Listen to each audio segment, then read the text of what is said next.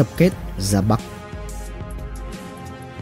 Sau Hiệp định Geneva 1954, Tống Văn Trình được trên phân công tập kết ra Bắc trong biên chế sư đoàn 330. Đầu năm 1957, Tống Văn Trình đang là trợ lý ban quân lực của sư đoàn 330 thì nhận được lệnh điều động về Bộ Tổng tham mưu. Về đến Bộ Tổng tham mưu, ông Tống Văn Trình khi này mới biết mình nhận nhiệm vụ mới tại Cục Tình báo. Lúc này, Cục Tình báo có mật danh là Cục 2, trực thuộc Bộ Tổng tham mưu Quân đội Nhân dân Việt Nam. Cục Tình báo, một cơ quan tình báo chiến lược toàn diện của Đảng và cũng do ông Trần Hiệu trực tiếp chỉ huy là đơn vị hợp nhất giữa nhà liên lạc với Cục Quân báo. Trong đó, nhà liên lạc là hiện danh của cơ quan ẩn danh tình báo chiến lược trực thuộc Thủ tướng Phủ do Chủ tịch Hồ Chí Minh ký sắc lệnh thành lập vào 15 tháng 7 năm 1951. Giám đốc nhà là nhà tình báo Trần Hiệu. Tống Văn Trình cùng với một số đồng đội bước vào giai đoạn huấn luyện đặc biệt và bí mật do chính nhà tình báo Trần Hiệu làm chủ nhiệm khóa. Những người tham gia khóa huấn luyện đặc biệt này được dân sự hóa mọi sinh hoạt. Họ được học lái tất cả các loại xe thông dụng, học nhảy dù, học sử dụng các loại máy chụp hình, tráng phim, rửa hình, học sử dụng điện đài, học võ thuật, học nhiều loại ngoại ngữ khác nhau, đặc biệt là tiếng Thái và tiếng Lào, học cách khai thác kiểm tra thông tin. Bí danh N113 ra đời. Đầu năm 1959, Tống Văn Trinh nhận được lệnh trình diện tại trung tâm mật danh của Cục 2 tình báo. Buổi trình diện thực ra chỉ là một cuộc trò chuyện thân mật giữa hai thầy trò là ông và Cục trưởng Trần Hiệu. Tại buổi nói chuyện này, ông Trần Hiệu cho biết Trung tâm đã chuẩn bị đưa cậu đến một chiến trường hết sức phức tạp và quan trọng vì có quá nhiều loại gián điệp quốc tế tập trung. Địch đã dùng nơi đây làm bàn đạp xâm nhập chống phá miền Bắc nước ta. Tôi cũng không giấu cậu nữa. Cậu sẽ phải hoạt động đơn tuyến tại Lào cho đến khi có lệnh mới. Cậu nên nhớ, nước Lào với nước ta như môi với răng, môi hở thì răng lạnh. Chúng ta giúp bạn cũng là tự giúp mình. Nhiệm vụ đầu tiên của cậu là tạo thế hợp pháp và vỏ bọc vững chắc thọc sâu, leo cao, lập mạng lưới tình báo để khai thác nhiều nguồn tin khác nhau về quân sự, chính trị và kinh tế từ Sứ quán Việt Nam Cộng Hòa tại Viên Trăn. Đảng và Trung tâm tin tưởng cậu. Sau buổi tiếp xúc với Cục trưởng Trần Hiệu, Tống Văn Trình khi này bắt đầu một cuộc chiến đấu mới trên đất bản Lào trong suốt 17 năm với mật hiệu N113. Con đường sang Lào Một ngày đầu xuân, ông Tống Văn Trình được một chiếc xe ô tô Volga và một vị cán bộ lạ đến đón. Chiếc xe lao nhanh về hướng Nam. Sau mấy ngày chạy liên tục, chiếc xe đã thả ông và người cán bộ lạ ở thị xã Đồng Hới, tỉnh Quảng Bình. Ông và người cán bộ lạ này hóa trang thành thợ rừng tiếp tục đi về phía thượng nguồn sông Giang. Người cán bộ lạ trở về Hà Nội, còn ông thì tiếp tục được một cán bộ giao liên đưa đi bộ cắt rừng suốt trong 3 tháng. Cả hai chỉ được ăn cầm hơi bằng lương khô mang theo và nước suối thiên nhiên. Họ đi qua vùng hoạt động của biệt kích Lào thân Mỹ để đến xóm Siêng Vang, Thà Khẹt. Tại đây, Tống Văn Trinh nhận được giấy cư trú hợp pháp mang tên là Nguyễn Văn Độ, một Việt kiều ở Thái Lan từ trước năm 1945. Người giao liên trở về Việt Nam, còn ông Độ khi này đi tìm người giao liên mới bằng quy ước và mật khẩu. Người giao liên mới tiếp tục đưa ông Độ vượt biên sang tỉnh Nakhon Phanom, Thái Lan cư trú tạm trong một nhà Việt kiều. Sau đó người giao liên mới biến mất. Theo kế hoạch đã vạch sẵn trước khi rời khỏi Hà Nội, ông Độ đã nhờ ông chủ nhà. Tôi muốn sang Lào làm ăn. Bác chỉ cần giúp tôi đưa đến Nong Khai, tôi sẽ tự sang Lào. Từ Nong Khai, ông Độ được một cơ sở bí mật đưa an toàn vào Lào trong bộ trang phục một doanh nhân Việt Kiều cư trú ở Thái Lan. Theo chỉ thị của trung tâm, ông Độ tìm đến nhà ông Bùi ở đường Nong Bon gần Thafone xin cư trú. Ông Bùi là thầu khoán của hãng xây dựng Cavalier Lào. Hãng này thì luôn tuyển công thợ là người Việt Nam. Vào thời đó, cảnh sát phụ trách ngoại kiều của Lào quy định xét cấp cho ngoại kiều hai loại giấy phép. Thứ nhất là giấy màu vàng, thời hạn 6 tháng cho người mới đến được người bản xứ có thân thế làm giấy bảo đảm. Hết hạn thì đến gia hạn thêm. Người nhận giấy phép loại này thì phải đóng thuế cư trú rất cao. Loại thứ hai là giấy màu đỏ, thời hạn 2 năm, chỉ cấp cho người cư trú lâu năm và mỗi lần gia hạn thì chỉ gia hạn được 2 năm. Người có giấy đỏ thì đóng thuế cư trú ít hơn so với loại có giấy vàng. Trước đó có một người có tên là Nguyễn Văn Đan ở Sài Gòn qua làm thư ký cho hãng Cavalli. Do không chịu đựng được cảnh xa nhà nên ông ta đã về nước. Khi về, ông ta bỏ lại giấy phép cư trú màu vàng của mình. Ông Bùi đã dùng mối quan hệ thân thiết của mình nhờ một người làm việc trong ngành cảnh sát thay ảnh ông Độ vào bộ hồ sơ cư trú của ông Đan. Sau hai lần lột xác, Tống Văn Trình tức N113 trở thành Nguyễn Văn Đan, thư ký cho hãng Cavalli, Lào. Vỏ bọc Nguyễn Văn Đan Đã có giấy tờ hợp pháp và lý lịch hoàn hảo Nguyễn Văn Đan được ông Bùi giới thiệu vào làm thư ký phòng đăng kiểm xe thuộc Sở Công Tránh Viên Trăn, ngạch công chức chính thức của Vương quốc Lào. Nhờ vị trí làm việc này, thầy Nguyễn Văn Đan đã dễ dàng đổi từ thẻ vàng sang giấy phép cư trú dài hạn màu đỏ. Chỉ một thời gian ngắn, Nguyễn Văn Đan đã chiếm được cảm tình của tất cả các đồng nghiệp. Năm 1960, trung tâm thu xếp cho vợ con ông Đan từ Việt Nam qua sống chung cùng ông. Tất cả các con ông Đan đều được làm hồ sơ mang họ Nguyễn cho phù hợp với vỏ bọc Nguyễn Văn Đan. Suốt 5 năm đầu, Nguyễn Văn Đan chỉ làm mỗi một nhiệm vụ đó là tạo thiện cảm, xây dựng các mối quan hệ thân tình với các gia đình có con em làm việc trong Đại sứ quán Việt Nam Cộng Hòa tại Lào và chính quyền Việt Nam Cộng Hòa. Năm 1964, trung tâm chỉ thị phải tạo mọi điều kiện cần thiết để tiếp cận điệp viên T phụ trách điện đài. Đây là một nhiệm vụ hết sức khó khăn vì ông Dan không chỉ lo giấy phép cư trú mà còn phải tạo nghề nghiệp bình phong cho người phụ trách điện đài và đặc biệt là nơi đặt điện đài đảm bảo hoạt động an toàn. Suy tính mãi, ông Dan đã tìm ra được một giải pháp. Ông vận động bà con Việt Kiều góp tiền xây dựng một ngôi trường tư thục mang tên là Le Fontaine, dạy chương trình phổ thông Lào nhưng có kèm từ tiếng Việt. Sau khi ngôi trường đi vào hoạt động, ông đã đón điệp viên Tê Sang với vỏ bọc là thầy giáo dạy tiếng Lào. Năm 1940, ông Dan tiếp tục lót ổ cho điệp viên Quy vào vỏ bọc tổng giám thị của trường La Fontaine. Học sinh trường La Fontaine hàng năm thi tuyển lên trung học đạt tỷ lệ rất cao. Vì vậy, uy tín của ngôi trường này lại càng trở cao. Học trò ngày càng đông và cần phải mở thêm một cơ sở khác ở xóm Siêng Khoảng cũng tại Viên Trăn. Bầm rễ Cuối năm 1960, đại tá Deang và đại úy Kumle cầm đầu một cuộc đảo chính lật đổ phái hữu thân Mỹ tại Lào. Phe đảo chính lập chính phủ trung lập do hoàng thân Sovanafoma làm thủ tướng. Chính phủ này cũng chỉ có tồn tại được vài tháng. Thủ tướng hoàng thân Sovanafoma bị Phui Sananikon lật đổ để thành lập một chính phủ thần Mỹ khác do chính ông ta làm thủ tướng. Từ đó, dòng họ Sananikon nắm giữ hầu hết các cơ quan quyền lực và một số ngành kinh doanh độc quyền béo bở trong đó có công ty cổ phần hàng không nội địa Vương quốc Lào Sochievakat SVA.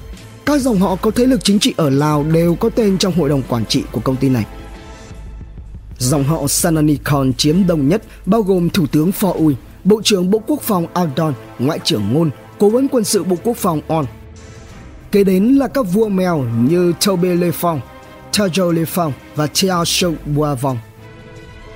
On Sananikon Cố vấn Bộ Quốc phòng là Chủ tịch Hội đồng Quản trị của SVA kiêm giám đốc một hãng sửa chữa máy bay. On Sananikon đã thuê một chuyên gia người Pháp có tên là Francois Leforces làm giám đốc điều hành hãng hàng không SVA. Ông Francois Leforces có vợ là người Việt tên là Trần Kim Hoa. Trần Kim Hoa này là người có quan hệ rất mật thiết với chính quyền Sài Gòn giữa Francois Leforce, tức là chồng của Trần Kim Hoa và Ngô Đình Nhu, đã có những phi vụ vận chuyển ma túy bí mật. Về sau, Trần Kim Hoa trở thành giám đốc của SVA, được Sứ quán Việt Nam Cộng Hòa cử làm hội trưởng Hội Phụ nữ Việt Kiều ở Viên Trăn. Nhờ có nhiều mối quan hệ trong sở công tránh, ông Dan đã nhận thấy rằng SVA là một công ty dễ dàng khai thác tên tình báo. Ông báo cáo về trung tâm và nhận được chỉ thị phải tìm cách xâm nhập vào lãnh địa đó – bằng nhiều mối quan hệ khác nhau. Năm 1963, ông Dan trở thành kế toán trưởng của SVA. Một thời gian ngắn, ông Dan đã được chủ tịch hội đồng quản trị là On Sananikon đặc biệt ưu ái và xem như người nhà. Chính mối quan hệ thân thiết với chủ tịch hội đồng quản trị của SVA là cố vấn Bộ Quốc phòng đã tạo thêm điều kiện cho ông Dan giao thiệp rộng rãi với giới thượng lưu Lào. Ông Dan hay còn gọi là thầy đàn tại Lào thường được mời dự các ngày lễ lớn của gia đình họ cũng như các lễ Bon của dòng họ Sananikon. Điều này không chỉ làm cho những người quen biết mà cả các nhân viên sứ quán của chính quyền Sài Gòn cũng phải nể trọng ông. Trong đó có viên trung tá Bảo là tùy viên quân sự đại sứ quán Việt Nam Cộng Hòa tại Lào. Thời gian này, mọi tình hình của chính quyền Lào thân Mỹ và Việt Nam Cộng Hòa tại Lào đều được báo cáo đầy đủ về trung tâm. Bẻ gãy sống lưng Trường Sơn của Việt Cộng Để chuẩn bị cho chiến lược chiến tranh thay màu da cho xác chết, Mỹ xúi Nguyễn Văn Thiệu thực hiện một đại chiến dịch quân sự tấn công bất thình lình vào vùng Hạ Lào nhằm bẻ gãy sống lưng Trường Sơn của Việt Cộng. Cả Mỹ và chính quyền Sài Gòn đều tin tưởng rằng con đường chi viện của miền Bắc gãy thì lực lượng kháng chiến miền Nam sẽ tê liệt ít nhất là 12 tháng, đủ thời gian để quân đội Việt Nam Cộng Hòa trở nên hung mạnh sau khi quân đội Mỹ rút chân khỏi chiến trường. Họ đã hí hửng soạn thảo hai bản kế hoạch song song. Về phần Mỹ, thực hiện kế hoạch mang tên Chiến dịch Dewey Canyon 2 gồm 10.000 quân. Còn Việt Nam Cộng Hòa thì thực hiện phần kế hoạch mang tên Chiến dịch Lam Sơn 719 gồm 31.000 quân. Những đơn vị tinh nhuệ nhất được tuyển chọn, tập trung kinh phí dồi dào nhất, sử dụng những khí tài hiện đại nhất, thực hiện trận đánh bất ngờ nhất để chiếm lĩnh vùng Hạ Lào. Để đảm bảo độ bí mật tuyệt đối, Bộ Tư lệnh Liên quân Mỹ Việt Nam Cộng Hòa đều thực hiện các cuộc họp tại Lào. Chưa dụng quân, họ đã đinh ninh chiến thắng nằm trong tầm tay vì tính chất bất ngờ của chiến dịch. Thế nhưng trước khi động binh, toàn bộ bí mật hai chiến dịch của Mỹ lẫn Việt Nam Cộng Hòa đều nằm gọn trên bàn làm việc của Bộ Tổng tham mưu Quân đội Nhân dân Việt Nam. N113 Đầu tháng 1 năm 1971, chuẩn bị đón Tết Tân Hợi, Tống Văn Trình hay còn gọi là thầy đan tại Lào thấy có nhiều xe của đại sứ quán chính quyền Nguyễn Văn Thiệu chạy trên đại lộ Lon Sang ở Viên Chăn. Qua dòng họ nhà San Nikon, ông phát hiện ra Mỹ và Việt Nam Cộng Hòa thỏa thuận với chính quyền Lào thân Mỹ thực hiện một kế hoạch quân sự lớn tại khu vực đường 9 Hạ Lào. Ngay lập tức, ông và cộng sự báo cáo ngay về trung tâm. Cùng thời điểm đó, một cán bộ tình báo của ta đang trú ẩn trong bộ máy cao cấp của chính quyền Việt Nam Cộng Hòa cũng đã báo cáo về Hà Nội. Mỹ và Việt Nam Cộng Hòa sắp thực hiện một chiến dịch quân sự lớn tại Hạ Lào nhằm cắt đứt đường Trường Sơn. Trung tâm chỉ thị cho ông Đan tìm cách thu thập thông tin chi tiết về kế hoạch này tại Lào. Và ông Đan nhắm đến viên Trung tá Bảo, tùy viên quân sự Đại sứ quán Việt Nam Cộng Hòa tại Lào. Một lần đến trò chuyện thân mật với Trung tá Bảo, tùy viên quân sự Đại sứ quán chính quyền Sài Gòn, ông Đan được Trung tá Bảo cho biết Tổng thống Nguyễn Văn Thiệu vừa cử một số cán bộ cao cấp ngụy quân, ngụy quyền Sài Gòn sang Lào đàm phán một số vấn đề quan trọng giữa hai nước. Khi này thì Tống Văn Trình liền ngỏ ý. Uhm, nhân dịp chuẩn bị đám Tết, chẳng mấy khi có đồng hương từ Sài Gòn sang, ta nên làm một bữa chiêu đãi thịnh soạn. Bữa tiệc liên hoan này được tổ chức tại nhà riêng của Trung tá Bảo, đồng thời cũng là nơi làm việc của phòng tùy viên quân sự trên đường đi thắt Luông. Trong cuộc gặp mặt này, Trung tá Bảo đã mời nhiều quan khách cao cấp của cả hai nước Việt Lào đã gọi từ Bangkok một số thiếu nữ Thái gốc hoa xinh đẹp về viên tràm phục vụ. Và trong lúc say sưa, chúng đã tiết lộ nhiều tin quân sự bí mật. Một tên trong đó nói Tướng Wheeler, Chủ tịch Hội đồng Tham mưu Liên quân sau khi đi thị sát chiến trường Đông Dương đã xin tăng quân viễn trinh ở Việt Nam, Lào, Campuchia lên thêm gần 30 vạn nữa. Rồi thì vừa qua, Tổng thống Hoa Kỳ Richard Nixon đã nhắc Tổng thống Thiệu về việc từ năm 1966, Việt Cộng đã đưa từ Bắc và Nam qua đường Trường Sơn trên đất Lào trên 63.000 người, 400.000 tấn vũ khí. Cần cử đại diện sang Lào đàm phán, phối hợp tổ chức một cuộc hành quân tìm diệt, phá hủy các cơ sở của Cộng sản Việt Lào và cắt đứt đường vận chuyển của Bắc Việt đưa quân, vũ khí lương thực vào miền Nam. Thấy một sĩ quan ngụy nhìn về phía mình Ông Tống Văn Trình đã vin cớ quá say và xin được đi nghỉ. Trung tá Bảo đã bố trí cho ông vào phòng trong của mình để nằm ngủ. Qua khe cửa, Tống Văn Trình thấy bọn ngụy đang say sưa nằm kề bên các cô gái Thái, vừa hút thuốc viện, vừa bàn nhiều chuyện đại sự. Nằm trong phòng Trung tá Bảo, Tống Văn Trình thấy trên mặt bàn một tập hồ sơ ghi đậm dòng chữ Operation Lam Sơn 719.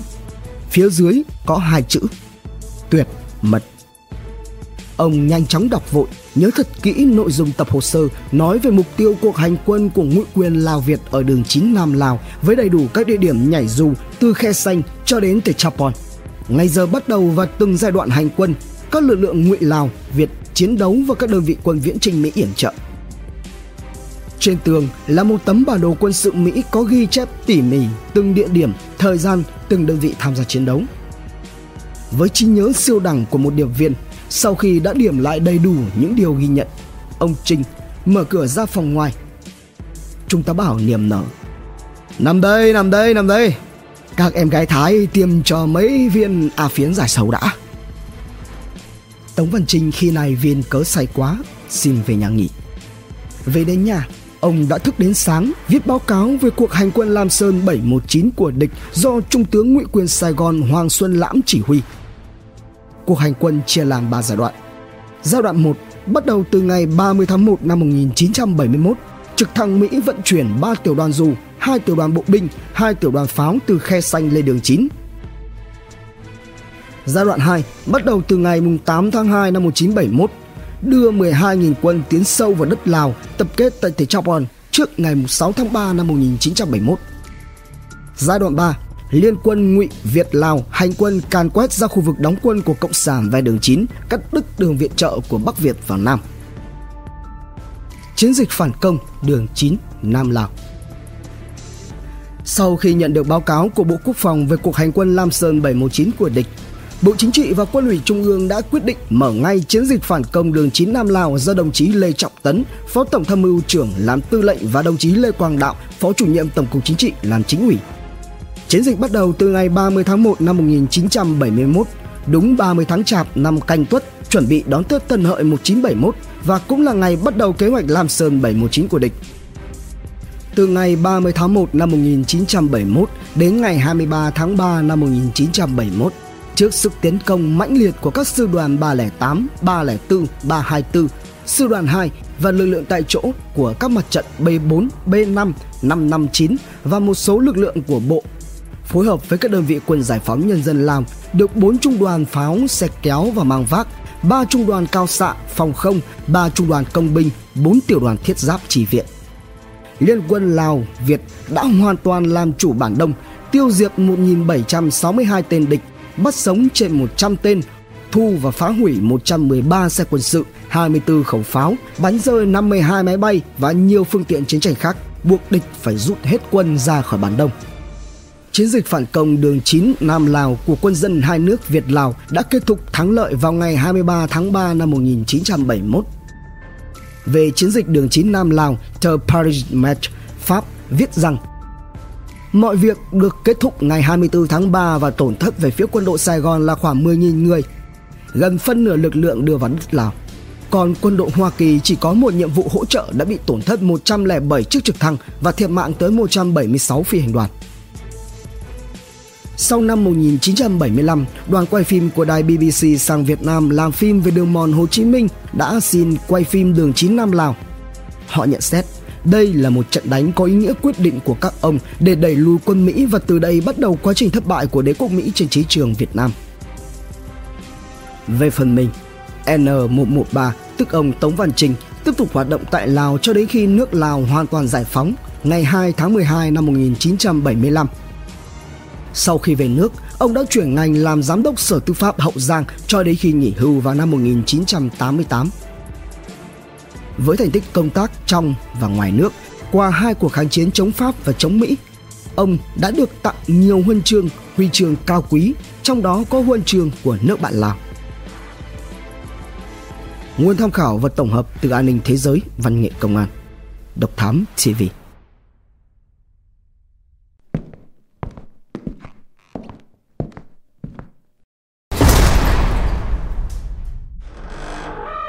Hành trình khám phá những vụ án kinh điển và bí ẩn cùng Độc Thám TV.